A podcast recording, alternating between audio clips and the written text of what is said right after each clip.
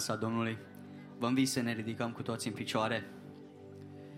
În Ioel, capitolul 2, cu versetul 28, spune După aceea voi turna Duhul meu peste orice făptură. Fiii și fiicele voastre vor proroci, bătrânii voștri vor visa vise și tinerii voștri vor avea vedenii. Chiar și peste robi și peste roabe voi turna Duhul meu în zilele acelea. Amin. În săptămâna aceasta o să avem o săptămână, săptămână de rugăciune și aceasta este dorința mea pentru mine și pentru biserica noastră, ca Dumnezeu să toarne din Duhul Lui peste orice făptură. Prima cântare care vom cânta zice, Doamne, mai vreau rusalii cu limbi de foc să le împrăști, pe fiecare să ne atingi cu Duhul Tău și mă rog ca aceasta să fie rugăciunea fiecăruia dintre noi. Hai să cântăm împreună.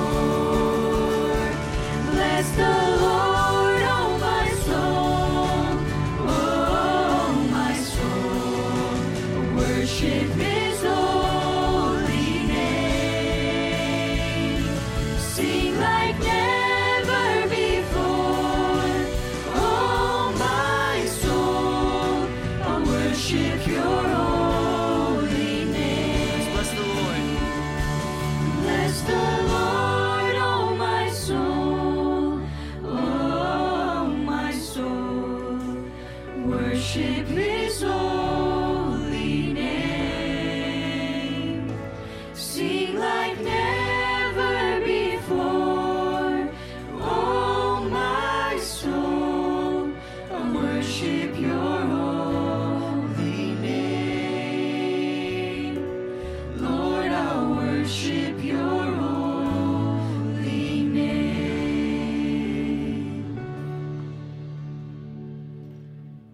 Iubiții Domnului, fiți binecuvântați de Domnul.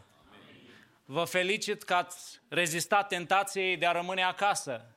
Dorința dumneavoastră de a vă întâlni cu Domnul a fost mai puternică decât poate oboseala, poate alte treburi pe care ați fi putut să le faceți, de aceea fiți binecuvântați în numele Domnului. Niciodată nu știm ce are pregătit Domnul pentru noi la fiecare întâlnire atunci când venim în prezența Lui. S-ar putea să lipsești și să pierzi binecuvântarea ta, să pierzi soluția la problema ta. De aceea este bine ca de fiecare dată când ne întâlnim, fiecare dintre noi să fim prezenți la părtășie. E 1 octombrie, dragilor. Au trecut 9 luni din anul acesta. Așa e că au trecut rapid? Dacă cele 9 luni au trecut așa de repede, oare cum vor trece celelalte trei care au mai rămas din anul acesta? Timpul nu putem să-l oprim din loc.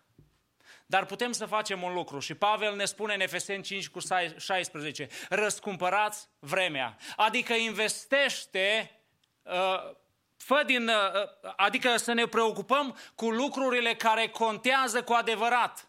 Să ne umplem tipul cu lucrurile care au importanță atât în viața aceasta cât și în viața veșnică.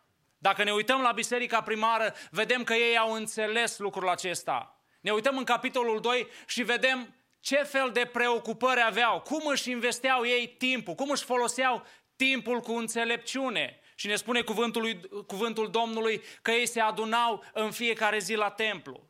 Ei se adunau și studiau cuvântul lui Dumnezeu în mod constant. Ei s-au dedicat facerii de bine și nu doar dând un leu sau un dolar cuiva care are nevoie. Ne spune cuvântul lui Dumnezeu că își vindeau tot ce aveau ca să-i ajute pe cei în nevoie. Cu aceste lucruri se ocupau primii creștini. Au înțeles ce înseamnă să răscumperi vremea. De aceea, dragii mei, aș vrea să venim în seara aceasta și să ne rugăm, Doamne, ajută-mă să răscumpăr vremea. Ajută-mă ca timpul pe care Tu mi-l dai în fiecare zi să-l folosesc într-un mod înțelept. Iar atunci când mă voi uita în urmă, așa cum și astăzi v-am spus că au trecut 9 luni, când ne uităm la cele 9 luni care au trecut, să fim satisfăcuți măcar că am făcut ceva. Am fost în prezența Domnului, ne-am ținut de biserică, ne-am implicat în lucrarea Domnului, pentru că lucrurile acestea rămân cu adevărat. Lucrurile acestea sunt cele cu care ne vom întâlni și în veșnicie. Celelalte hobby-uri sau, eu știu, alte lucruri pe care le facem, cu acelea nu ne vom întâlni. E bine să le facem, să ne relaxăm, dar Dragilor, haideți să ne rugăm Domnului să ne ajute. Poate până în clipa de față nu am reușit să ne administrăm timpul și să investim timpul nostru în ce este ce are valoare veșnică. De aceea, dragii mei, aș vrea să ne rugăm pentru lucrurile acestea și totodată să ne rugăm pentru seara aceasta. Dumnezeu să ne dea cuvânt. Avem frați care ne vizitează. Dumnezeu să ne vorbească specific cu nevoile pe care noi le avem.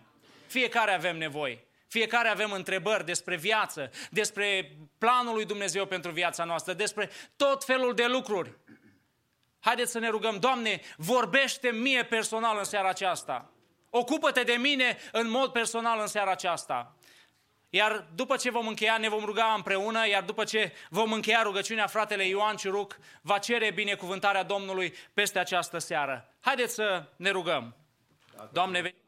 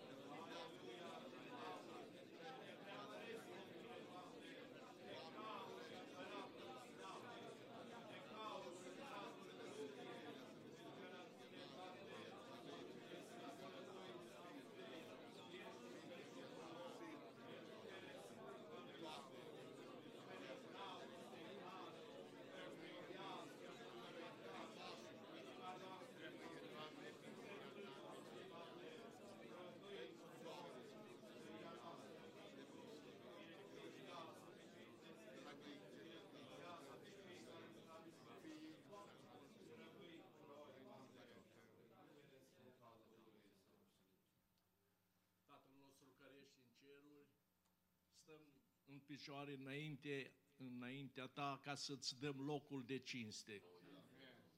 Ca mare preot, ca stăpân, ca domn, ca mântuitor, îți mulțumim pentru Fiul tău care l-ai trimis să treacă pe pământul acesta și să poată fi prezent și să înțeleagă durerile, necazurile, problemele, alergările noastre. De aceea am venit în această seară aici ca să avem o părtășie cu tine. Este adevărat că ne-ai binecuvântat în călătoriile noastre, dar spusele lui Samson erau acestea, o grămadă, două grămezi, dar eu mor de sete. Și tu ai făcut să se despice stânca, a băut apă și apoi s-a întramat Duhul în el. Fă lucrul acesta și în această seară. Îndepărtă orice inimă împetrită, transformă-o, deschide-o, asemenea cum ai umblat la inima lui Lidia și proslăvește-ți numele Tău în mijlocul nostru în această seară. Îți dăm toată cinstea, toată întăietatea și vrem ca Tu să fii capul într-adevăr al bisericii și toți să simțim mișcarea apei a Duhului Tău cel Sfânt. Lasă-ți amprenta Ta peste tot ce se va face în seara aceasta aici, pentru că atunci când vom pleca să putem mărturisi că ne-am întâlnit cu Tine, că ne-ai transformat, că ne-ai îmbogățit, că ne-ai maturizat. Îți mulțumim pentru planul Tău și gândul care îl ai de pace cu privire la noi. Întărește lucrarea Ta, cuvântul Tău, fă să fie prezent, însoțit de Tine și să se dovedească tot ceea ce vine din partea celui rău să fie alungat afară și liniștit și plin de pace să-ți putem cânta, lăuda numele Tău. Binecuvintează întreaga biserică, rămâi tăria noastră și ajută-ne ca să rămânem și noi în Tine pentru totdeauna. Am cerut în numele Domnului Isus Hristos, fără pretenție, nu putem să-ți poruncim, fără mofturi, dar avem dreptul la rugăciune să cerem. Și cuvântul tău spune, pentru că tu asculți rugăciunea, de aceea toți oamenii vor veni la tine. Iată-ne aici în prezența ta, iată-ne aici în casa ta și dorim ca în toate să se proslăvească numele tău. Mulțumiți că ne-ai ascultat, îți mulțumim anticipat că vei face mai mult decât știm a cere, a crede sau chiar a gândi. Lăudăm numele Tău și Te binecuvântăm, Tată, prin Domnul Isus și Duhul Sfânt în veci de veci. Amin. Împreună cu biserica locală ne aflăm la finele Vechiului Testament, citind în fiecare slujbă divină, duminica, atât dimineața cât după masa, un capitol, prin aceasta să creștem în educația Sfintelor Scripturi, în citirea Cuvântului lui Dumnezeu. Maleahi, capitolul 4, va fi citit de Nathaniel Philip. Nathaniel, would you come and he's going to read it for us in English. Please follow up and may the Lord speak to us.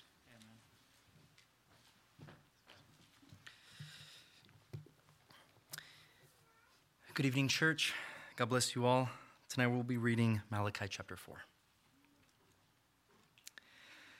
For behold, the day is coming, burning like an oven, when all the arrogant and the evildoers will be stubble. The day that is coming shall set them ablaze, says the Lord of hosts, so that it will leave them neither root nor branch. But for you who fear my name, the Son of Righteousness shall rise with healing in its wings. You shall go out leaping like calves from the stall, and you shall tread down the wicked, for they will be ashes under the soles of your feet on the day when I act, says the Lord of hosts. Remember the laws of my servant Moses, the statutes and rules that I commanded him at Horeb for all Israel. Behold, I will send you Elijah, the prophet, before the great and awesome day of the Lord comes. And he will turn the hearts of fathers to their children, and the hearts of children to their fathers, lest I come and strike the land with a decree of utter destruction. Amen.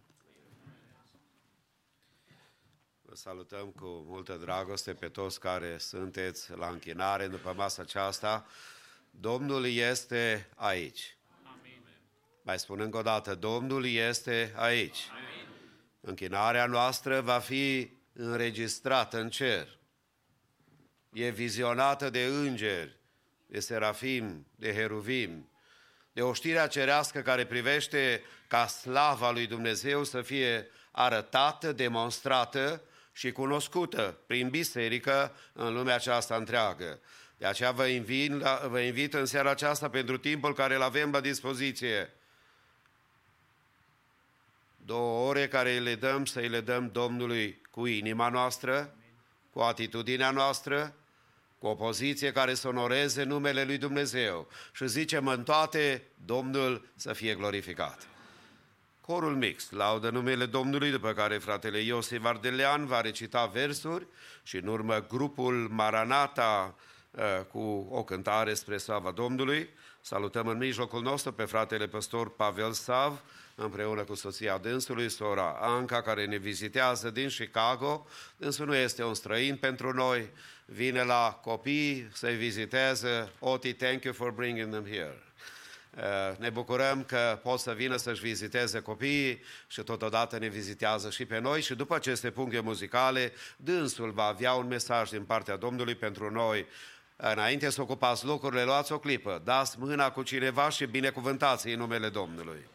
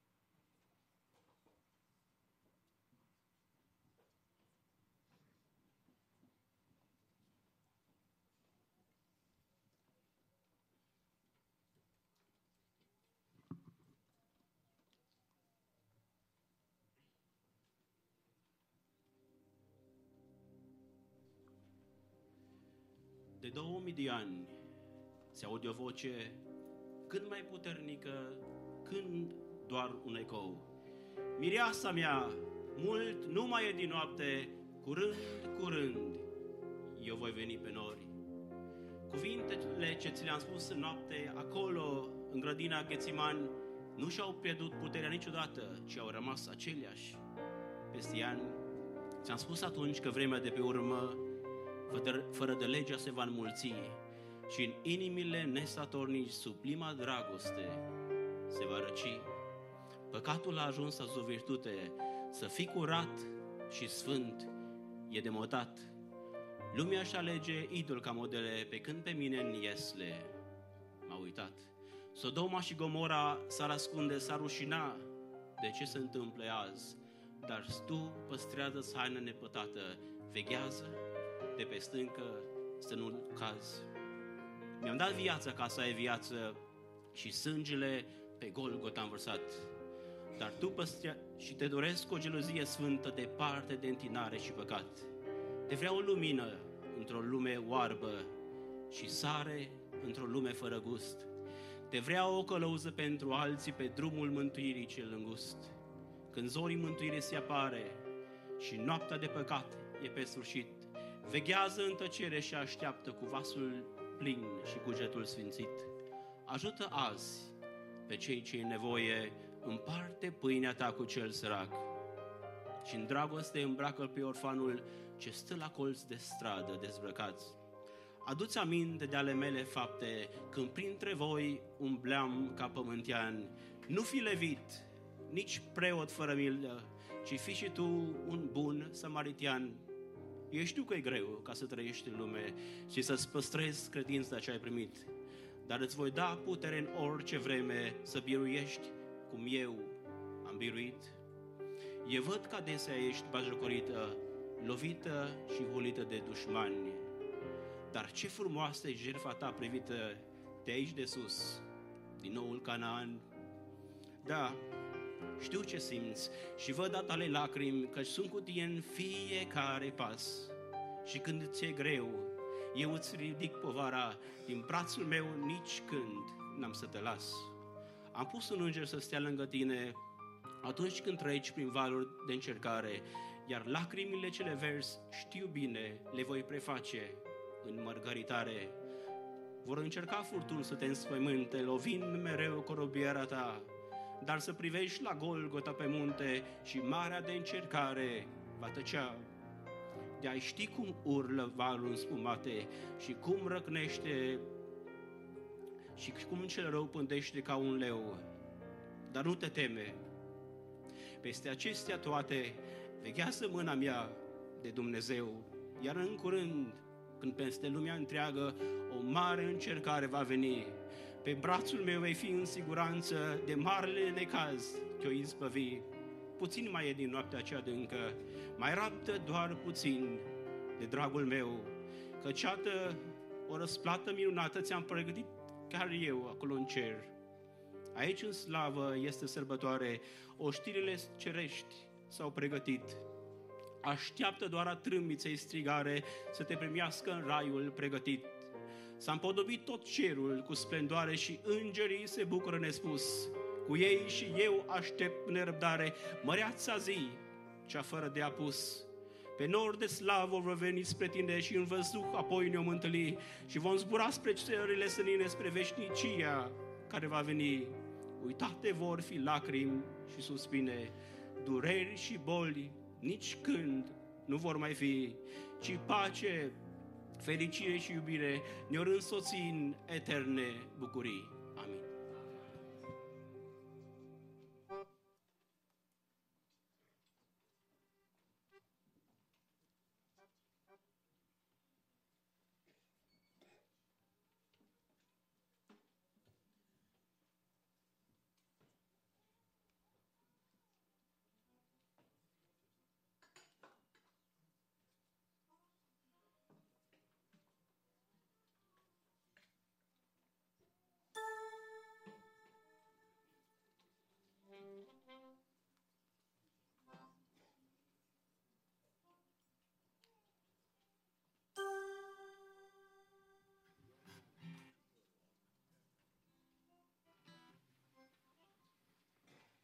Mm-hmm.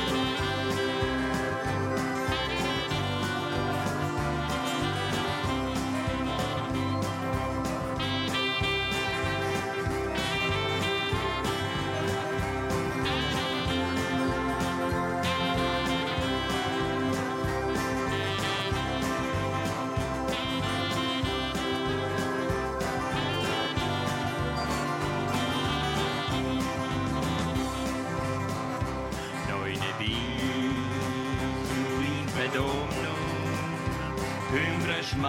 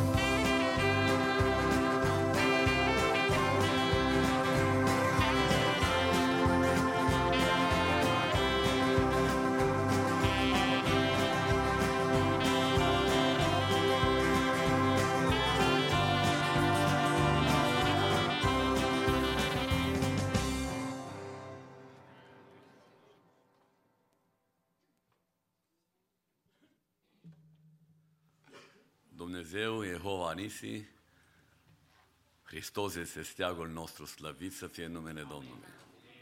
Ce mare har avem, frați și surori, că în această seară Dumnezeu ne-a binecuvântat să fim în casa Domnului. Vă binecuvântăm din casa Domnului și vă salutăm cu toată dragostea și mă bucur să fiu împreună cu dumneavoastră în această seară, la închinare. Dumnezeu să vă binecuvinteze. Vă aduc salutări de la Chicago, așa cum cred că v-am mai spus și altă dată. Pastorul bisericii noastre, pastorul coordonator este fratele uh, Ovidiu Suciu, transmite salutări bisericii dumneavoastră și la toți frații pe unde ne găsim. Dumnezeu să vă binecuvânteze. De asemenea, salutări de la fratele Costică, de la bordul de misiune Nebles Hop, unde și eu sunt parte și ne bucurăm să fim împreună cu dumneavoastră în această seară. Dumnezeu să ne dea har și îndurare și îndurarea Lui să fie peste toate familiile din această biserică. Amin. Vreau să vă rog să vă ridicați pentru câteva clipe. Am să citesc un text biblic foarte scurt, pe care dumneavoastră îl știți. La pagina biblică 1190, Cartea Iacov, epistola aceasta plină de învățătură, aș vrea să citesc ultima parte a capitolului 4, respectiv de la versetul 13 la 17. Să ascultăm sau să urmărim textul acesta biblic. Ascultați acum voi care ziceți, astăzi sau mâine ne vom duce în cutare cetate, vom sta acolo un an, vom face negustorie și vom câștiga. Și nu știți ce va aduce ziua de mâine, că ce este viața voastră. Nu sunteți decât un abure care se arată puțin și apoi pierde.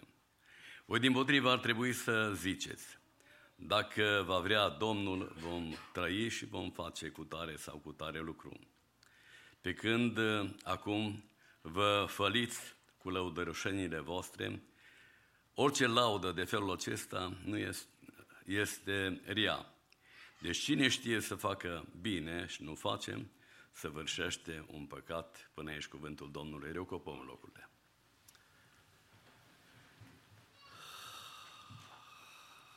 M-am tot gândit ce să predic.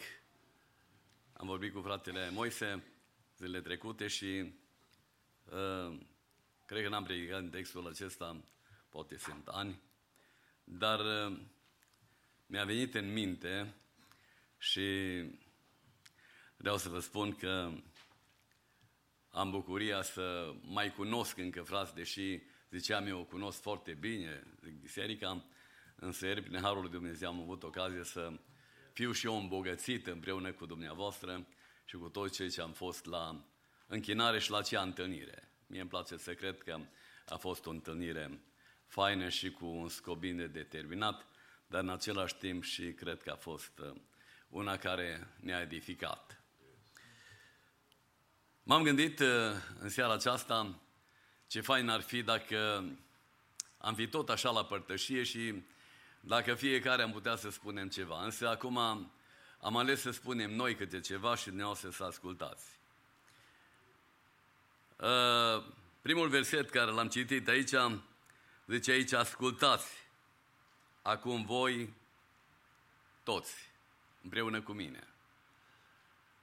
Ascultarea, frații și surori, este, zic eu, o bătălie pierdută a oamenilor. Și ar trebui neapărat să ne facem un proces, dacă vreți, de conștiință, să vedem cât, într-un fel, ascultăm. A, când suntem copii și dacă ne uităm la copiii noștri, spunem ascultați, ascultați, te rog să asculți și câteodată încercăm și disciplina pe care o aplicăm, dacă se poate, a mai puțin aici. Însă, dacă ascultarea aceasta a fost pierdută undeva departe, în grădina Edenului, omul uh, a pierdut bătălia aceasta ascultării și dacă ați recepționat, fratele Moise spunea ieri ceva din cartea Genesei despre Adam. Adam a fost acel care a pierdut această bătălie în acea grădină frumoasă pe care Dumnezeu, de fapt, a făcut. A fost desăvârșită. Omul a fost desăvârșit. Însă, din pricina neascultării, ă, am ajuns în păcat și a venit blestemul peste noi. Vrem să credem, nu, asta este realitatea vieții pe care o trăim. Însă, frați și surori, vă încurajez în această după masă, în această seară și aș vrea să vă spun că această bătălie pierdută de om în grădina Edenului a câștigat-o altcineva într-o altă grădină. Și acesta este Domnul Isus Hristos, a câștigat bătălia aceasta în grădina Edenului, în grădina Ghesimani. Slăvit să fie numele Domnului. Dacă Adam a- a pierdut această bătălie în grădina Edenului, Domnul Isus Hristos a câștigat această bătălie, ascultând de Tatăl. N-a fost simplu. La un moment dat, Domnul Isus Hristos a spus, dacă se poate, dacă se poate, îndepărtează paharul acesta. Însă nu cum vreau eu, ci facă-se voia ta. Și Domnul Isus Hristos a câștigat această bătălie a ascultării și a jertfirii. Slăvit să fie numele Lui! În această seară, frații și surori, vă încurajez. Și vă spun că toate neascultările noastre, toate înfrângele noastre, toate eșecurile noastre, toate păcatele noastre au fost rezolvate prin Cel ce este Marele Preot. Slăvit să fie numele Lui și acesta este Isus Hristos, glorificat să fie al, nume, al Său nume în veci. Frații și surori, observați ce zice Iacov aici așa, selectează câteva lucruri. Sunt oameni care sunt foarte abili și fac planuri și zic, le facem că avem resurse, avem forțe, avem putere. Și se prea poate întâmpla ca având ceva, posedând materiale sau știu eu, având multe lucruri, că avem destule, să, zicem, le stăpânim foarte bine. De fapt, mai citim în Scriptură că a fost uh, un cetățean, eu îi spun un cetățean că ăsta nu are nume, și a zis, uh, "Pf, domnule, am așa multe bogății, mi-a rodit țarena, am să strâng toate aceste hambare și să fac altele mai mari. Oamenii care se bazează pe ce au ei, pe ce fac ei, pe proiectele lor, pe... Aș vrea în această seară să privim la noi, măcar un pic, așa, o secvență. Să ne uităm la noi, la, hai să zic, proiectele noastre, să le numesc așa, și să cred că uneori le facem pentru că ne ajută, zicem noi, mintea, uh, suntem foarte inteligenți și fain.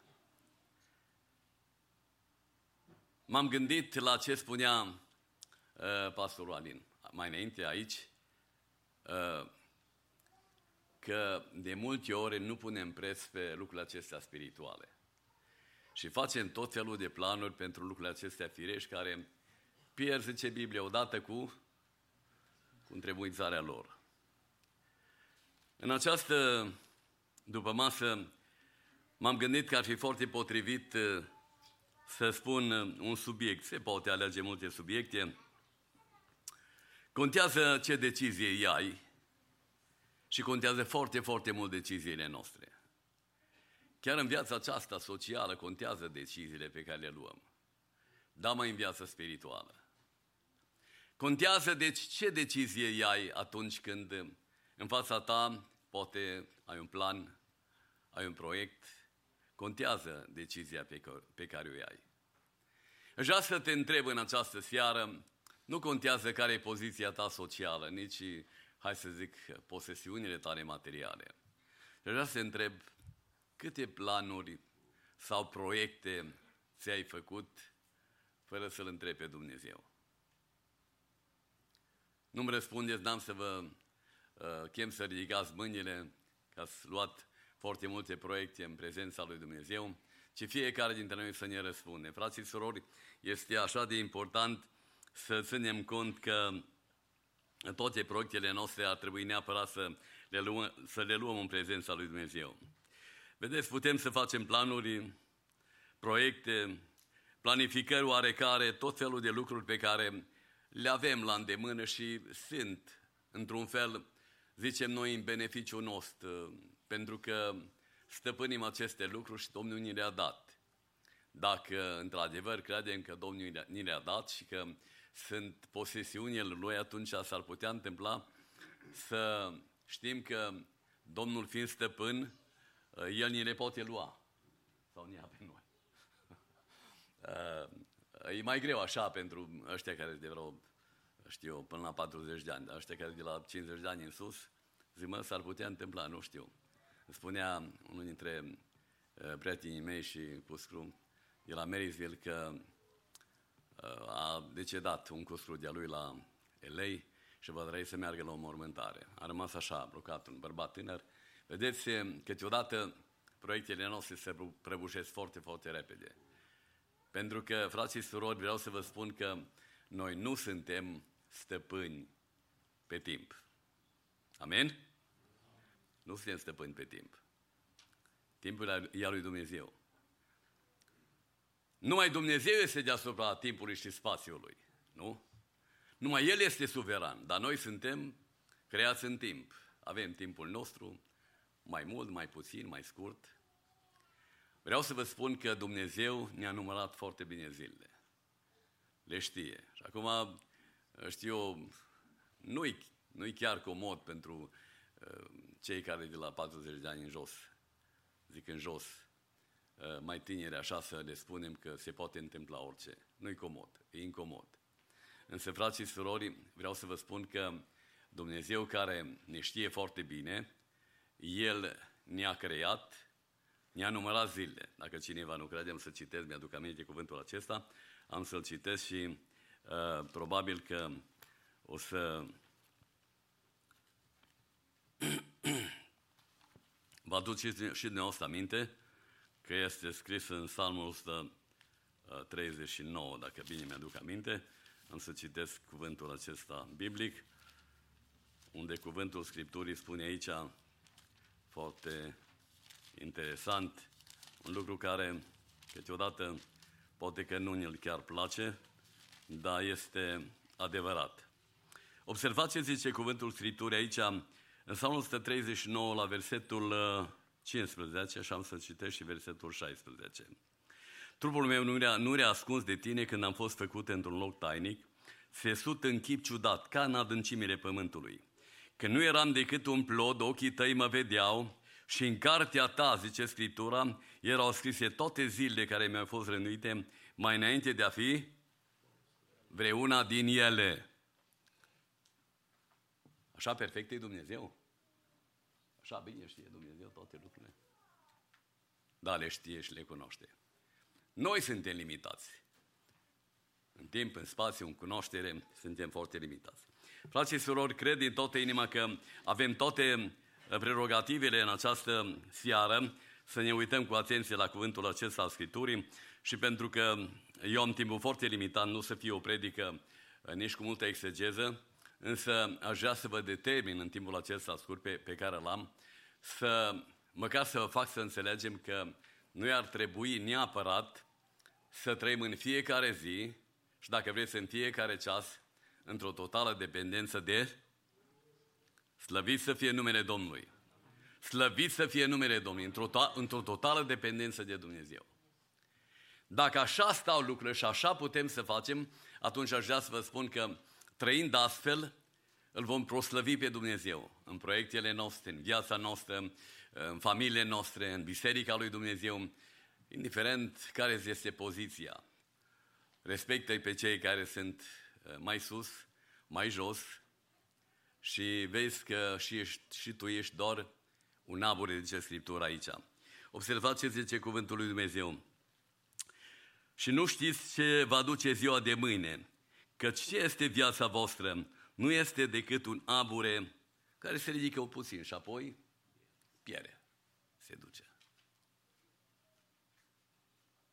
M-am tot gândit, oare ce trebuia să vorbesc textul acesta biblic? M-am rugat pentru textul acesta biblic și am zis, Doamne, dăm un cuvânt. Aș vrea să vă spun, frați și surori, că viața noastră depinde de Dumnezeu în fiecare zi, în fiecare clipă. Dacă vreți, proiectele noastre depinde de Dumnezeu. Dacă rugăm pe Dumnezeu, Dumnezeu ne ajută, le putem rezolva, le aducem la îndeplinire pentru că Dumnezeu ne dă biruință. Dar dacă Domnul stă împotriva noastră, ă, să fie toți 100% cu votul deschis, așa să facem, se pot dărâma toate aceste lucruri. De aceea, aș vrea în această seară să ne uităm cu atenție la cuvântul acesta. Voi, din potrivă, ar trebui să ziceți, dacă va vrea Domnul, vom face cu tare și cu tare lucru, dacă va vrea Domnul. Nu cred că cei care trăiesc în tot, într-o totală dependență de Dumnezeu nu sunt gata să spună, Doamne, dacă vrei, dăm te, te rog biruința în proiectul acesta, aș vrea să fac lucrul acela. O altă chestie, un alt proiect, vreau să mă căsătoresc, nu? Ce fain e dacă uh, tinerii spun Domnului, Doamne, vreau să mă căsătoresc. Ok. Vreau să am un soț, vreau să am o soție. Seara aceasta sunt așa multe lucruri și nu-mi permite timpul să uh, vă spun câte sunt mintea mea acum, însă vreau să vă spun că este așa de important. Dacă noi, într-adevăr, vrem să trăim în fiecare zi, așa cum zice Iacov aici, dacă va vrea Dumnezeu, dacă va voi Domnul, vom face cu tare lucru. Dacă ne va ajuta Dumnezeu, dacă Domnul este de acord cu ceea ce am gândit noi, cu ceea ce am proiectat noi, cu planurile noastre, dacă îl punem pe Dumnezeu în față, atunci biruința, aș vrea să vă spun, este de partea noastră. Și dacă în Dumnezeu nu vrea, biruința este tot de partea noastră. Pentru că Dumnezeu știe toate capcanele care ne așteaptă. Lucruri pe care nu, nu, le, nu le putem vedea, nu le putem dobândi. Nu le putem ști din capul, din capul locului. Vreau să vă spun în această seară, frați și surori, că Dumnezeul nostru care ne poartă de grijă, El este deasupra spațiului, deasupra timpului, este veșnic, n-are început al zilor, nici sfârșit al vieții. Este omniprezent, este omniștient, este omnipotent, face tot ce vrea. Binecuvântat să fie numele Domnului. În seara aceasta vreau să uh, tragem o concluzie la ceea ce zice Scriptura aici. Vedeți, sunt păcate de omitere și păcate pe care le, le facem așa, că le facem. Sunt păcate care trebuie neapărat să gândim că uh, n-ar fi trebuit să le facem. Poate le facem uh, cu voia și știm că nu-i bine, nu știm că nu trebuie să mințim și se poate întâmpla să mințim. Însă, ori de câte ori, zice Biblia, uh, spunem neadevăruri, facem păcat.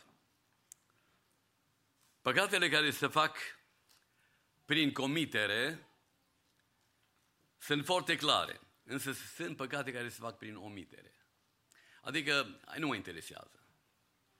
Oare nu știe Dumnezeu că nu te interesează că fratele tău este în suferință sau că este într-o situație când are nevoie de ajutorul tău.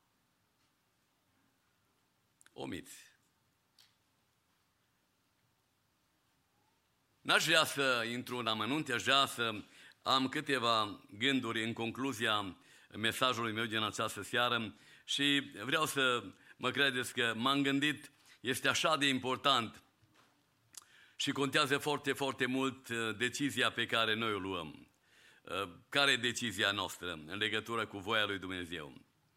Uh, m-am gândit că este așa de important să nu luăm decizii în pripă. Se prea poate întâmpla din perspectiv, perspectiva noastră, deci e o, e o decizie bună. Nu o luăm pripă. Poate e fain dacă îi spui și la soție, mă, uite, m-am gândit să fac chestia asta, ce zici? Poate e fain dacă uh, faceți o rugăciune împreună și spuneți Domnului, Doamne, uite, avem proiectul ăsta, ce zici? Domnul îți poate vorbi. Ieri am auzit câteva mărturii aici, Dumnezeu vorbește prin vise de noapte, prin vedenii, prin cuvântul Scripturii, printr-un mesaj profetic. Dumnezeu are multiple metode prin care vorbește oamenilor. Amin? Amin. Va vorbi Dumnezeu vreodată? Dumnezeu să vă binecuvinteze. Dumnezeu să vă binecuvinteze. Dumnezeu vorbește. Frații și Dumnezeu vorbește.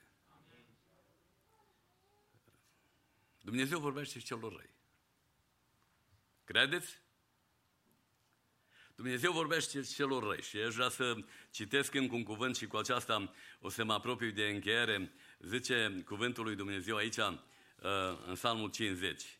Și observați ce zice Scriptura aici, uh, un lucru care într-un fel poate că, uh, știu, nu ne place, dar este adevărat. Și observați ce zice, zice Scriptura aici, în Psalmul 50,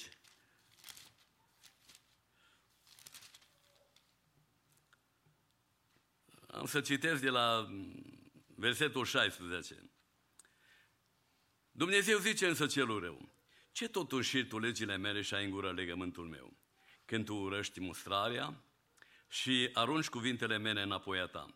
Dacă vei Duhos, te unești cu el și te însoțești cu preacurvarii. Dai drumul gurii la rău și limba ta urzește vicleșuguri. Stai și vorbești împotriva fratelui tău și glevetești pe fiul mamei tale. Iată ce ai făcut. Și eu am tăcut. Ți-ai închipuit că eu sunt ca tine. Dumnezeu este om? Nu. Dumnezeu vorbește, fraților, tuturor oamenilor. Întrebarea mea este, suntem noi receptivi sau vrem să fim receptivi la ceea ce ne vorbește Dumnezeu? Vrem să ascultăm de fapt ceea ce ne vorbește Dumnezeu? Dacă da, slăvit să fie numele Domnului atunci toate proiectele noastre, toate planurile noastre, aș vrea să vă spun că le putem așeza sub mâna puternică a unui Dumnezeu veșnic care ne poartă de grijă și ne dă biruință. Apoi, pentru că nu ești stăpân pe ziua de mâine, aș vrea să te asigur că e cel mai înțelept lucru să spui, Doamne, nu știu care este lungimea vieții mele, proiectul ăsta este poate prea mare pentru mine, dar dacă vrei să-mi vorbești ceva de el, ajută-mă. Putem zice amin? Dacă vrei să-mi vorbești ceva despre proiectul acesta, ajută-mă. Nu? Este așa de important să recunoaștem că suntem limitați. Suntem limitați. Avem limitele noastre. Suntem doar oameni. Apoi, timpul meu s-a dus, am să fiu foarte scurt și cred că o să fie bine. Suntem limitați în timp, suntem limitați în spațiu. Aș vrea în seara aceasta să ne gândim cu atenție pentru că suntem făpturi așa de limitate și că viața noastră depinde în fiecare de Dumnezeu, aș vrea în concluzie să întreb și să ne întrebăm fiecare dintre noi, nu vă întreb uh, pe voi că eu sunt grozav sau fratele Moise sau păstorii, nu. Să ne întrebăm în cel mai înțelept lucru. Ce faci cu vremelnicia ta? Ești vremelnic. Ce faci cu ea? Ce faci cu vulnerabilitatea ta? Ești vulnerabil. Și un alt lucru, pentru că toți oamenii sunt lipsiți de slava lui Dumnezeu, doar noi suntem hăruiți din partea lui Dumnezeu să fim copii al lui Dumnezeu, ce faci? Oricum ai fi, ești vremelnic și treci. Dar păcatele tale, dacă ești un copil al Lui Dumnezeu, sunt rezolvate prin Domnul Isus Hristos. Slăvit să fie numele Lui. Vino cu viața ta în prezența Lui Dumnezeu. Spune Domnului, Doamne, stau în prezența Ta și vreau să am parte de îndurarea Ta și vreau să trăiesc în fiecare zi într-o totală dependență de harul Tău și de îndurarea Ta. Și fie ca numele Domnului să fie înălțat peste casele noastre peste familiile noastre, peste copiii noștri și toate proiectele noastre, frații și surori, să fie sub privirea lui Dumnezeu. Și dacă Dumnezeu vrea să le anuleze, să-i mulțumim Domnului pentru că știe ce face. Amin? Binecuvântat să fie numele Domnului. Mă încredințez în mâna puternică a unui Dumnezeu puternic care ne dă harul și ne-a hăruit să fim și în seara aceasta în prezența cuvântului și la închinare în această seară. Domnul să primească închinarea noastră tuturor. Amin. Mulțumim fratelui Pavel pentru salutări, dorim ca Domnul să-l binecuvinteze. Stimații mei, câteva anunțuri și apoi vom proceda cu lucrarea din după masa aceasta. Așa cum v-am anunțat și de dimineață, salutăm cu multă dragoste în mijlocul nostru pe fratele păstor Onisim Ciuriuc. Rog să se ridice în picioare, prima dată în mijlocul nostru, toți aș vrea să spunem Domnul să-l binecuvinteze. Amin. Dânsul este nepotul fratelui păstor Ioan Ciuriuc și dacă nu greșesc eu, în uh, anii de altă dată, cred că l-am întâlnit și pe tatăl dumneavoastră odată în Austria, la una din conferințele pe care le-am avut. Uh, mi-a plăcut zâmbetul dânsului, atitudinea dânsului și sunt sigur că și feciorul cam o să samene cu el. Ne rugăm ca Domnul să ne binecuvinteze. Uh, Salutăm de asemenea în mijlocul nostru familia Marian, fratele Raul și sora Estera. Îi rog să se ridice puțin în picioare. Dânsii vin din Australia cu dorința ca să se stabilească aici în Sacramento.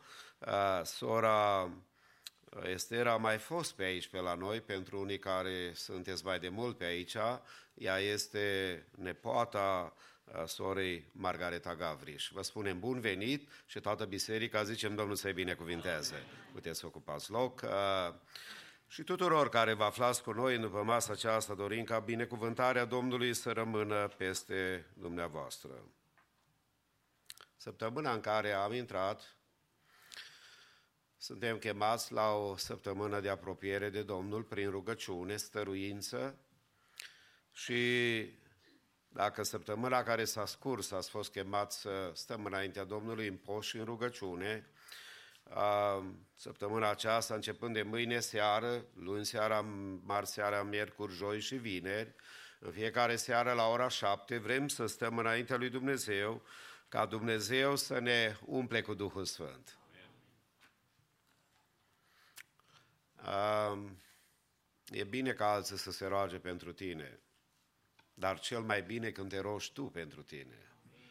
E bine ca alții să sprijinească casa ta, dar cel mai bine când ai fi tu aici să te rogi pentru casa ta.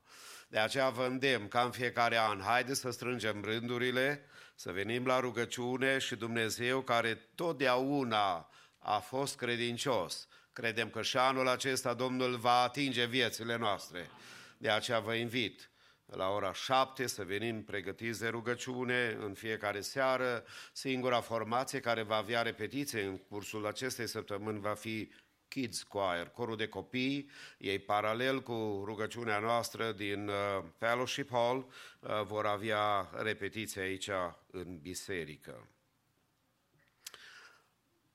Sunt duminica viitoare, 8 octombrie, la slujba de dimineață, de la ora 10, când ne vom întâlni în prezența Domnului. Fratele păstor Simi Timbuc din Detroit area va fi împreună cu noi și apoi, după masă, la slujba divină, fratele Romeo Pele, tot mutat de acolo, din Detroit, în Tennessee, dânsul va fi împreună cu noi.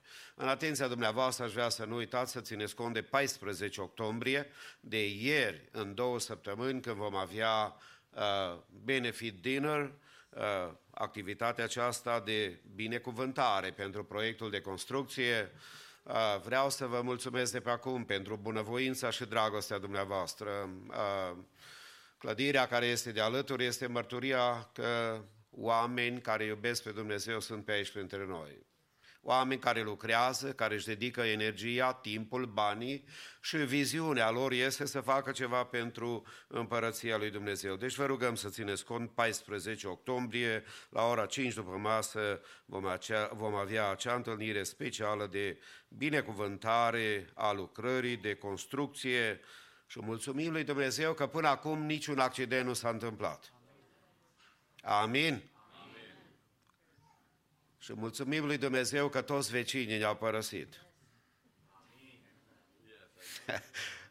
pentru cei care sunt online să rămână taină, dar pentru noi care cunoaștem despre ce vorbim, lăudat să fie Domnul. Uh, numai Dumnezeu putea să facă lucrul acela. Și de aceea, stimatul meu, nu uita în tragediile și necazurile vieții, care nu le înțelegi, dacă vii înaintea Domnului cu rugăciune și încredere, la vremea potrivită, El lucrează. Și ne rugăm ca Domnul să binecuvinteze biserica locală. Uh, vom cânta Domnului dintr-o cântare, căutăm cecul nostru, banul nostru, poșeta, dacă e mai mare cumva banul pierdut în poșetă, haide să-l chemăm și să-l a, strângem, să-l dăm Domnului în timpul acestei cântări comune, după care a, grupul Maranata laudă pe Domnul, corul mix, worship team, și în urmă, după toate punctele acestea muzicale, fratele păstor Onisim Ciuriuc, căruia îi spunem încă o dată bun venit, zicem ca Domnul să-l folosească în vestirea Evangheliei și cu tot să zicem Amin.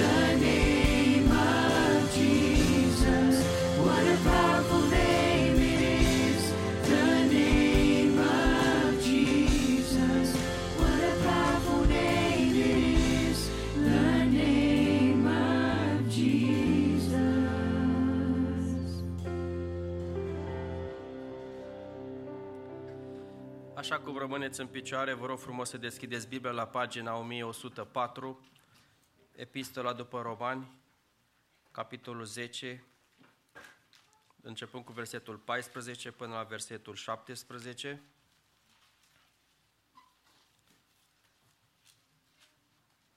Epistola lui Pavel către Romani, de la capitolul 10, începând cu versetul 14, cuvântul Domnului spune în felul următor. Dar cum vor chema pe acela în care n-au crezut? Și cum vor crede în acela despre care n-au auzit?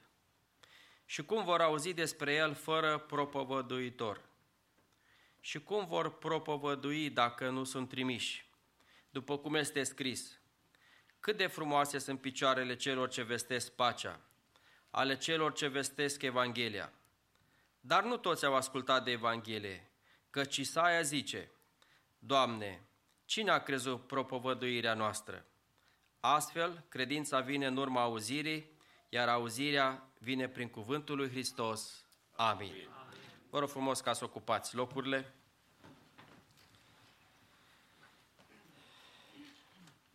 Vreau să spun că mă bucur în această seară să fiu împreună cu dumneavoastră. Sunt pentru prima dată în Biserica Maranata de aici din Sacramento. Numele meu este Onisim Ciuriuc. M-am născut în, Alex, în Timișoara pe 14 octombrie, ca să știți. Și de aceea o să mă rog și eu pentru dumneavoastră că o să aveți aici o sărbătoare. Și dacă am început cu luna octombrie și tot ați pomenit de 14 octombrie, nu e vina mea, așa a hăturit Dumnezeu ca să ajung pe acest pământ. Am copilărit la Vicovul de Sus, sunt cel mai mare din 13 frați. Am studiat la Institutul Teologic Pentecostal, îl cunosc și pe fratele Alin de acolo. Și din anul 2002 m-am mutat în Alexandria, județul Teleorman, dar nu înainte de a mă muta acolo m-am și căsătorit cu o fată frumoasă din Anina, din Reșița. Și de atunci avem trei copii, care toți trei sunt născuți în luna februarie. Oneas va împlini în februarie anul viitor 20 de ani, Denis va împlini 18 ani și Aniela va împlini 9 ani. Așa că aș vrea să vă întreb, este cineva din sală care a fost în Alexandria, în Telorman, să ridice mâna ca să-l văd și eu. Înseamnă că nu e nimeni. Dumnezeu să vă dea putere ca să veniți toți acolo. În această seară va fi un uh, mesaj mai special și am să explic câteva minuni care au lucrat Dumnezeu acolo, dar nu înainte mă bucur că sunt cu unchiul meu aici, este singurul uh, rămas în viață, tata a plecat la Domnul, alt unchi de la Timișoara a plecat și el la Domnul, mătușa a plecat la Domnul și el uh, este aici cu noi și mă bucur să, să fiu aici și în calitatea aceasta de nepot, care așa le hărăzește Dumnezeu, să ne întâlnim în casa lui Dumnezeu. Să fim înaintea lui Dumnezeu și să-i mulțumim. Și dacă stau și mă gândesc că ce a zis uh, fratele Alin la îndemnul de rugăciune, răscumpărați vremea. Ce a zis fratele Pavel? A zis să avem un plan, să avem o strategie și au trecut deja 9 luni, mai sunt încă 3. Ce am promis? Ce am făcut anul acesta, 2023? Și cum spunea și, și fratele Moise, dar de fapt grupul a cântat, noi nu ne bizuim pe noi ne bizuim pe Domnul când vrăjmașul a ridicat. Și aș vrea să vă spun câteva lucruri interesante cu Dumnezeu lucrează cu minuni în județul Teleorman. Este un județ sărac.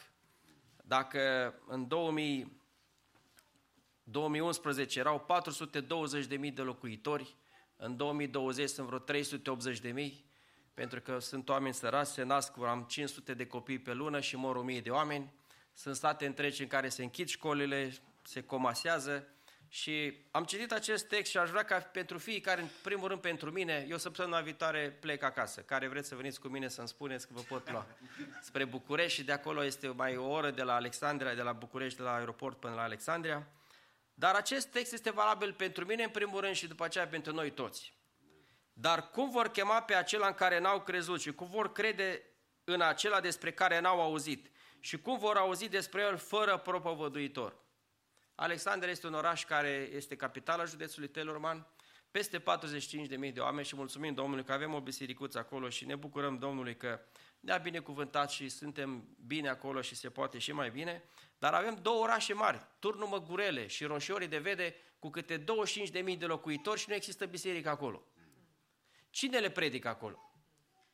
Cum le spunem acolo despre Evanghelie? Îi spunem online? Cum poți să-i convingi pe oameni să vă urmărească, să ne urmărească? Trebuie de mers acolo, trebuie de vorbit cu ei. Și de aceea în această seară câteva gânduri și mă bucur că sunt pentru prima dată, dar apropo, frate Moise, țin minte într-o duminică seară în Viena în 1994. Cânta fratele Eugen Ruge, pregătește-te. Și în acea duminică seară a fost o seară plină, era acolo aglomerație, că era pe vremea aceea, stăteau și în picioare, eu stăteam în hol afară undeva și țin minte de atunci cum cânta și de atunci au trecut vreo aproximativ 30 de ani. Și astăzi ne întâlnim aici și mulțumim Domnului pentru tot ceea ce ne-a dat și de aceea în această seară aș vrea ca să plecați cu întrebarea aceasta și răspunsul să fie la dumneavoastră. Ce faci pentru Domnul? Timpul trece, ne mutăm din Australia în Sacramento, din America în România, din România în America, din altă țară și vremea trece și Dumnezeu ne întreabă ce faci pentru El. Sunt atâtea persoane care mor în păcat, care se duc și chiar acum zilele acestea de când sunt aici un tânăr care a, a fost de la casa de copii, a fost botezat la baptiști, la frații baptiști. A mai luat-o el fiind de la copil orfani de la casa de copii, a mai luat el cu băutură, cu țigări și a intrat în niște anturaje foarte rele, l-au folosit ca și cărăuși de droguri și a murit zilele acestea. Capturat de ceilalți. În Alexandria se întâmplă. 2023. Și tot mă întâlneam cu el și spuneam, Paul, nu mai fuma. Paul, întoarce-te la Dumnezeu. Și sunt situații care nu mai poți să repari. Sunt situații în care Dumnezeu îți vorbește și de aceea în această seară. Prin câte am trecut, aș vrea să vă spun doar câteva lucruri și este foarte interesant că și atunci când mergem în evangelizare, versetul 15, și cum vor propovădui dacă nu sunt trimiși în această seară? Unde te-a trimis Domnul Isus Hristos? Unde ai fost, ai făcut lucrarea Lui? Ai vorbit despre El? Și este foarte interesant, cum, după cum este scris, cât de frumoase sunt picioarele celor ce vestesc pacea. Este foarte interesant atunci când mergem în evangelizare să vestim pacea. Oamenii sunt uh, debusolați, oamenii sunt uh, dezorientați, oamenii sunt nervoși pe Dumnezeu și se descarcă pe noi. Și Dumnezeu să ne dea putere ca să putem vesti pacea. De multe ori nu găsim un loc în parcare sau în alte situații și ne agităm în trafic și nu mai avem pace. Și noi trebuie ca să dăm pace. Și de aceea în această seară rugăm pe Domnul Iisus Hristos să ne umple cu pace. Amen. Doamne, dă-ne pace la fiecare. Amen. Și să putem să fim bucuroși pentru că fa- pacea Lui te face bucuros. Pacea Lui te face împlinit pentru că El a murit pe cruce și noi astăzi suntem rodul suferințelor Lui. Ce faci pentru El?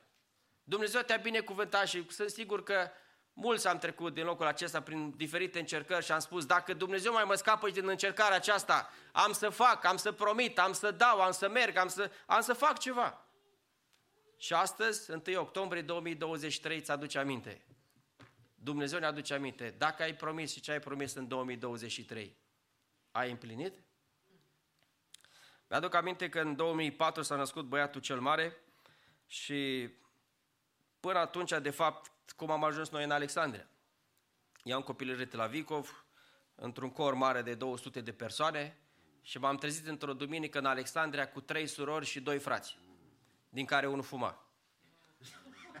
și fă un program acolo. Ori de rugăciune, worship, fanfară, alte lucruri. Lipseau câte un frate, doi, cum făceam ora de rugăciune? Puneam și câte o soră să citească, că și surorile trebuie să învețe Biblie, nu? Sunteți de acord? Toți trebuie să citim din Biblie, pentru că așa spune aici. Astfel credința vine în urma auzirii, iar auzirea vine prin cuvântul lui Hristos. De aceea noi promovăm și tot timpul și la biserică acum, fiecare să vină cu Biblia, să deschidă Biblia, să citim Biblia și atunci când ești familiarizat cu Biblia, apropo, Psalmul 20 este pe partea stângă sau pe partea dreaptă? Pe dreapta. Lăsați și surorile să spună, că după aia se supără și nu e bine. Lăsați-le și pe ele, o să le mai le întreb și mai încolo ca să fim echitabil, știți? Este foarte important că trebuie să înveți din Biblie și să le explici cuvântul lui Dumnezeu într-o lume în care oamenii sunt pline de vrăjitorii, de fel de fel de practici oculte și spun nu este adevărat. Și trebuie să spui, scrie din Biblie. Arată din Biblie, așa scrie, așa face.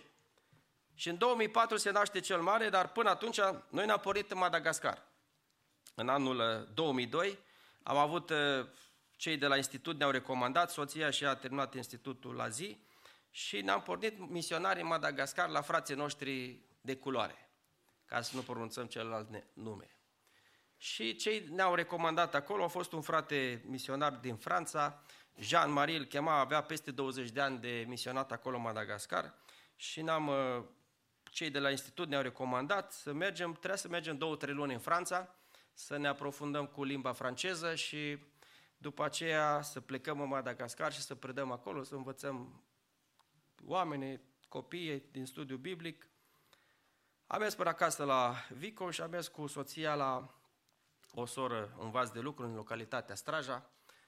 Sora Parasca, o femeie simplă, în vârstă, bolnavă, stătea chiar pe șezut, nici nu se putea pune pe genunchi. Și ne-am rugat, eu cu soția am fost acolo, după ce ne-a ridicat de la rugăciune, ne-a spus sora, în limbajul ei simplu așa de la țară, zice, Onisimute ce am văzut. Am văzut că la intrare în cetate vei avea o încercare foarte mare, te clătinai ca și pe marginea unei prăpaste, dar Domnul va fi cu tine și trebuie să știi că acela este semnul că voia Domnului este să fie acolo. Noi, ca români, în 2002, ne-am gândit, pe vremea aceea, poate intrăm în Franța și pierdem pașapoartele și la intrare în cetate nu mai intri. Era vorba de vize, de Schengen, de celelalte lucruri și așa ne-am gândit noi.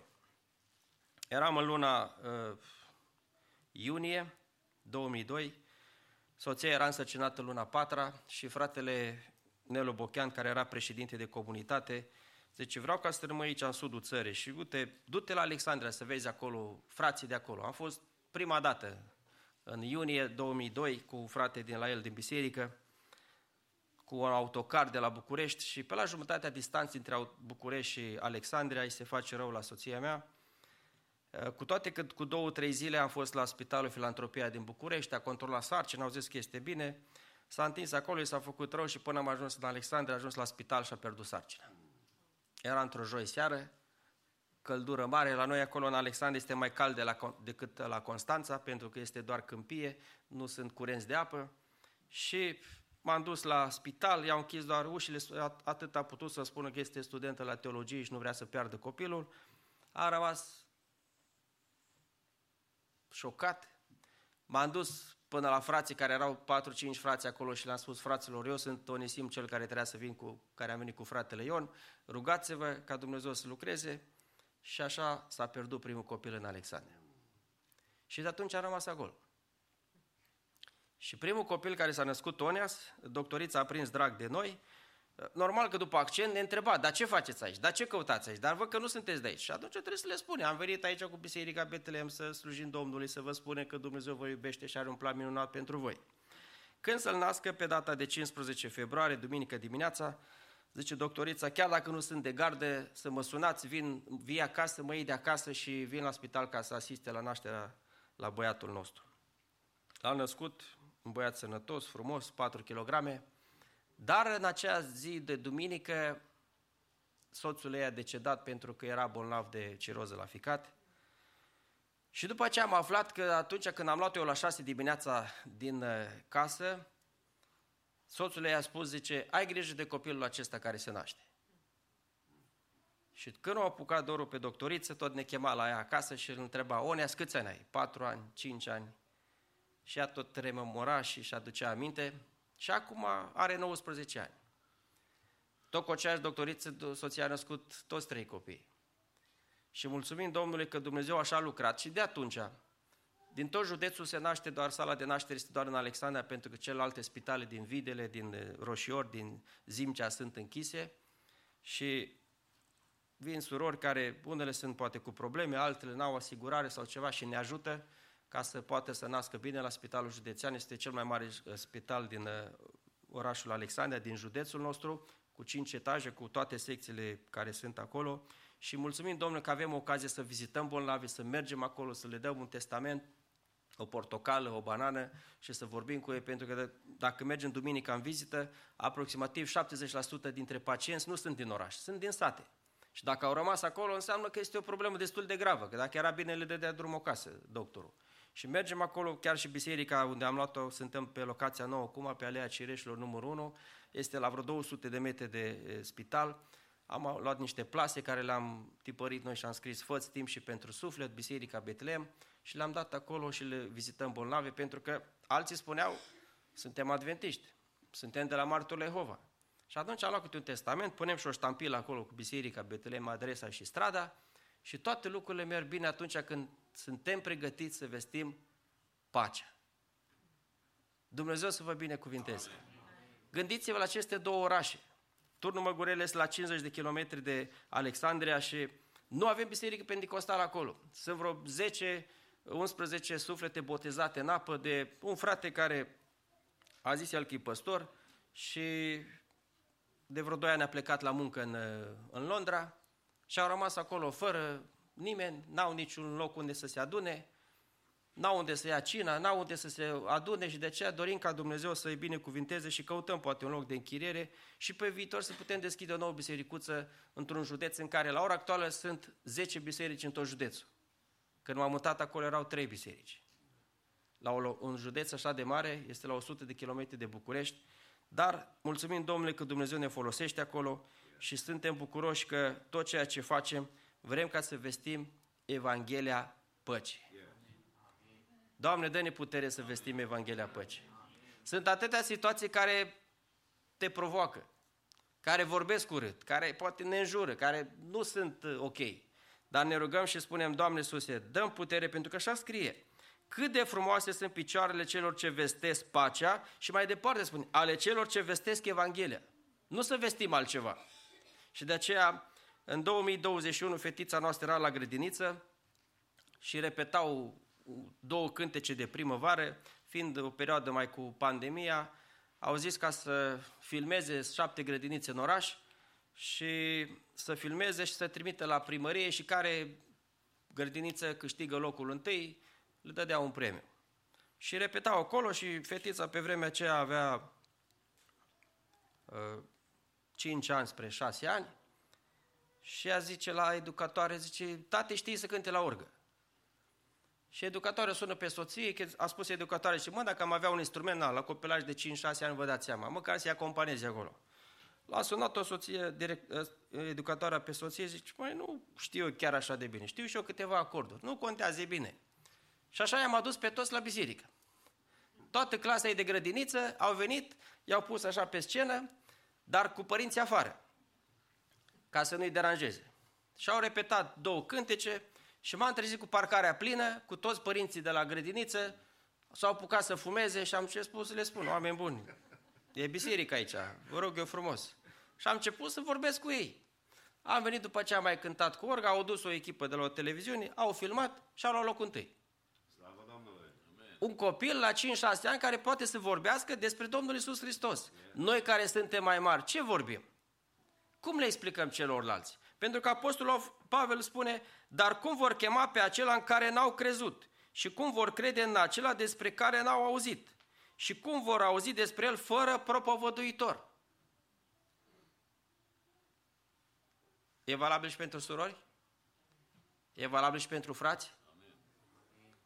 La sala de maternitate, numai surorile pot face treaba acolo. Și mergem acolo, sunt uh, jumătate din mame care nasc acolo sunt în concubinaj, iar din această jumătate altă jumătate abandonează copiii și îi prea protecția copilului. Pentru că n-au acte, sunt sarcini nedorite, 16 ani, 17 ani. Și acolo e nevoie să meargă o soră și să vorbească, să spună despre Domnul Isus Hristos, să aibă răbdare. De multe ori au fost sor, surori mai în vârstă și mai le duce câteva de, de mâncare. Și zice, domnule, doamnă, n-am nevoie de mâncare, mulțumesc că mi-ai spus măcar o vorbă bună. Dumneavoastră știți mai bine că ați născut. Cum vă simțiți, durerile naștere și starea după naștere. Și o vorbă bună, o rugăciune, un cuvânt bun acolo. Și este foarte important că avem ocazia să le spunem la ceilalți despre Domnul Iisus Hristos. Avem două spitale de psihiatrie în Telorman. Unul lângă Alexandra, mai, cu probleme mai ușor de psihiatrie, la Poroschia, dar avem unul cel mai grav în capătul județului, într-o pădure, în localitatea Balaci, cu 100 de bolnavi de psi- psi- psihiatrie închiși acolo. Și am mers acolo cu câțiva frați, am cumpărat niște mere de la domnul George din sat, ca să nu ne acuze după aia că sunt otrăvite sau ceva, și am mers să le dăm la bolnave de acolo. Și veneau uh, asistenta și spunea, la ăsta îi dai, la ăsta nu-i dai, pentru că se neacă. Și erau închiși acolo. Și când am văzut 3, 4, 5 din Alexandria, m-am cutremurat, pentru că dacă acolo sunt închiși, sunt închiși cu boli grave. Și ce faci în situația aceea? Am vorbit cu doamna directoare, care încă nu mă- m-am văzut cu ea, doar prin telefon, că aparține de spitalul din, din Alexandria și ea cu un ton așa, zice, domnule, dar cine te-a trimis acolo? Zic, doamnă, aveți un pic șofoare să vă spun cine m-a trimis? Da. Să m-a trimis Dumnezeu. M-a trimis ca să-i vizitez, fără niciun alt interes, să-i ajutăm, să le spunem o vorbă bună. Cât să mai pot ei redresa, că sunt boli grave, vă dați seama. Dar cine merge și acolo? Apostolul Pavel ne spune, cum vor chema pe acelea care n-au crezut? Așa că Dumnezeu să lucreze mai departe și de aceea rugați-vă pentru noi. Cea mai mare nevoie pentru noi avem rugăciunea. Chiar am aici și un semn de carte. La urmă care doriți, pot să vă dau câte un semn de carte, să-l puneți în Biblie și doar când citiți Biblia să vă rugați pentru noi.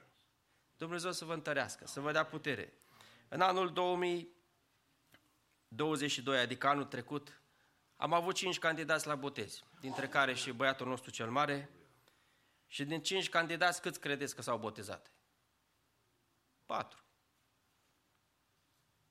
Sora Angela a venit la cateheză, a stat în biserică, a fost îmbrăcată în alb, i-am dat o Biblie, a depus mărturia, 46 de ani, care era cea mai în vârstă dintre toți ceilalți și când să intre în apă, zice, frate, eu nu intru. Eu încă mai fumez. Erau frați acolo, era fratele Victor Vreme, venit pentru prima dată, zice, Onesimo n-am mai întâlnit așa. Și alții ziceau, lasă, soră, intră așa, că și eu m-am botezat cu țigările în, în buzunar. Zic, se vede, se vede, zic. Zic, nu trebuie de forțat oamenii. Biblia spune, cine va crede și se va boteza, va fi mântuit. Iar din 2022 și până acum încă nu s-a botezat. Rugați-vă pentru ea. Mă întâlnesc cu ea în oraș și fumează, scoate fum, zic, sora, cât e un pachet de țigări? E 10 lei, nu, e 35. Păi cu 35 de lei nu mai bine dai partea Domnului, cumperi o mâncare la un amărât, la un bolnav, faci ceva? Rugați-vă pentru ace- asemenea surori, frați, oameni care Dumnezeu să-i scoate. Și este foarte important că Dumnezeu scoate și astăzi la mântuire. Chiar dacă este un teren greu. Avem o localitate piatră. Dacă am spus piatră, deja vă dați seama, nu trebuie să mai traduc. 3000 de locuitori. Este liceu în localitatea aceasta, adună satele de pe împrejur, a fost cantina partidului pe vremea lui Ceaușescu, a fost abatorul partidului și este o localitate mai izolată între Turnul Măgurele și Alexandria. Și acolo ne-am adunat la o, ne adunăm la o soră în garaj, garajul fiind așa mai mare, am pus pe jos niște parchet, băncile vechi de la Alexandria, am dat puțin cu lavabil și acum pe 6 august am avut primul botez. Trei persoane s-au botezat acolo.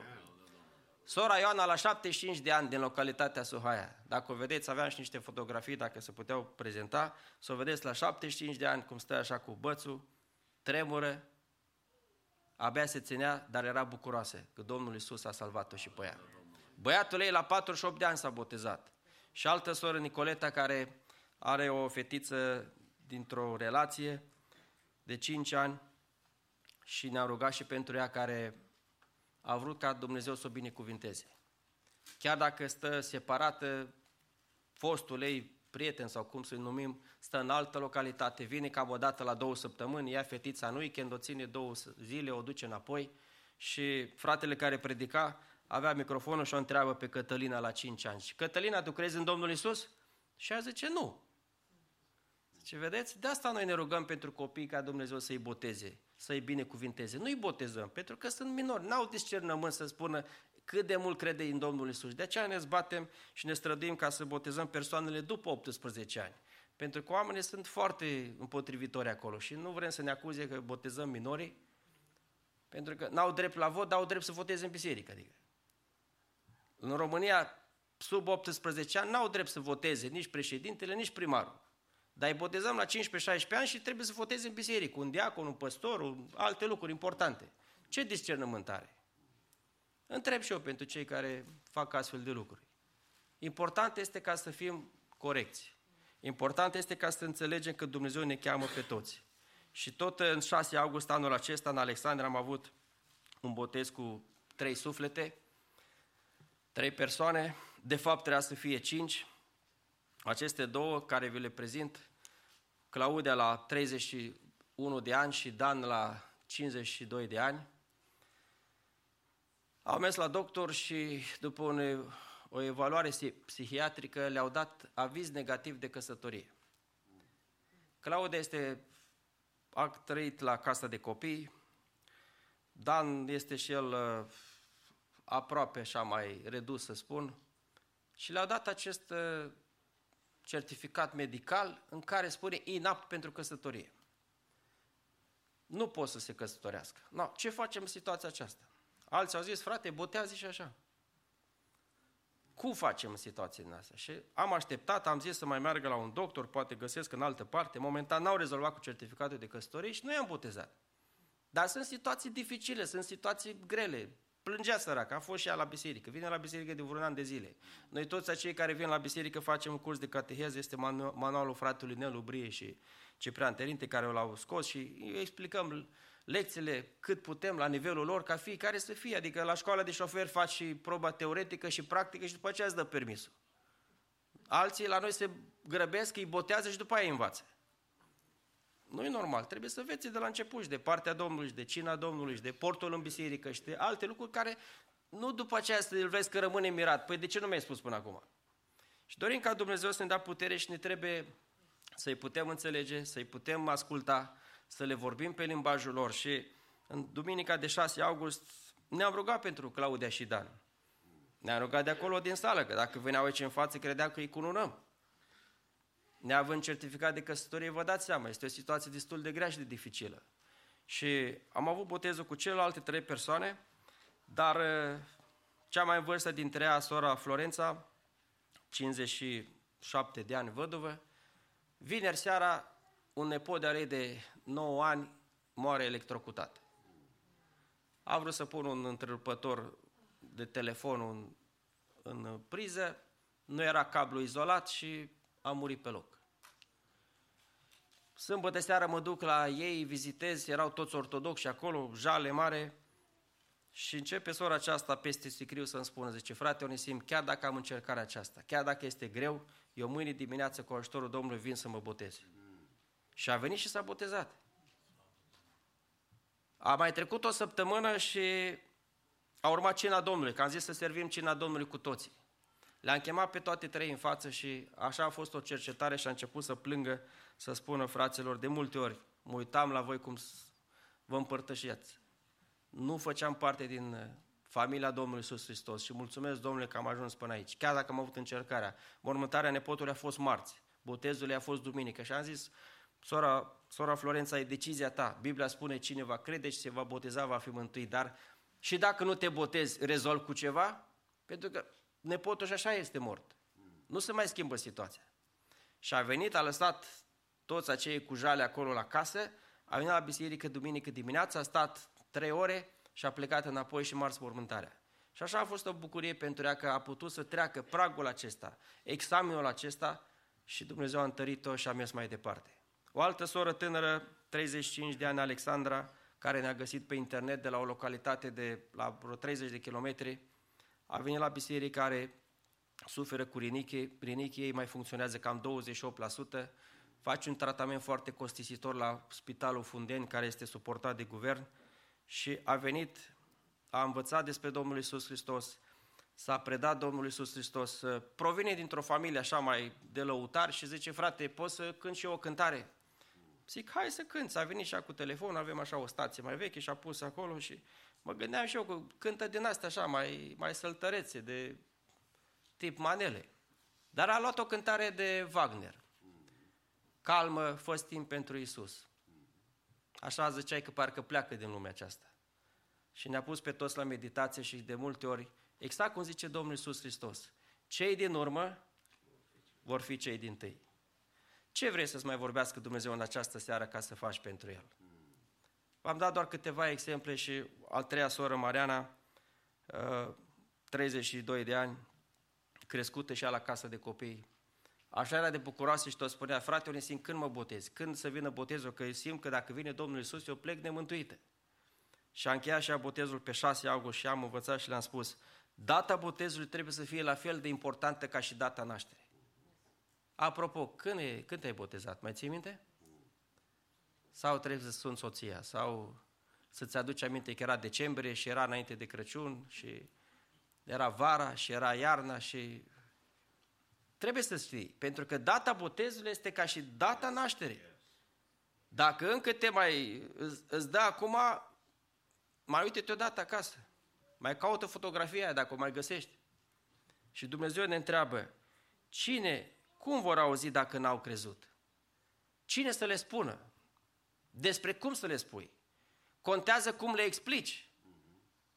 Știți întâmplarea aceea când uh, pe vremuri nu se, oamenii nu știau carte și merge tânărul în armată și îi trimite o scrisoare la mama și mama nu știa să citească și se întâlnește cu milițianul din sat și zice, citește mai aici scrisoarea aceasta. Și spune băiatul ei, zice, dragă mamă, să știi că am ajuns aici în armată, este bine, dar te rog ca să-mi trimiți bani. Și zice mama, zice, păi dar cu tonul acesta îmi pove- poruncește băiatul meu, nu-i trimit. Pleacă așa supărată și se întâlnește cu preotul în sat, care și el știa să citească. Ce ai, mă? Cum ești? De ce ești, doamna Eleana, așa de supărată? Păi zice, uite, mi-a trimis băiatul o scrisoare și numai cum am ajuns acolo și îmi cere bani. Dar cum adică? Dă să văd și o scrisoare. Și citește preotul cu vocea lui blândă și zice, dragă mamă, să știi că am ajuns cu bine în armată și te rog frumos să-mi trimiți bani. Ce a zis mama? Așa da, așa îi trimit.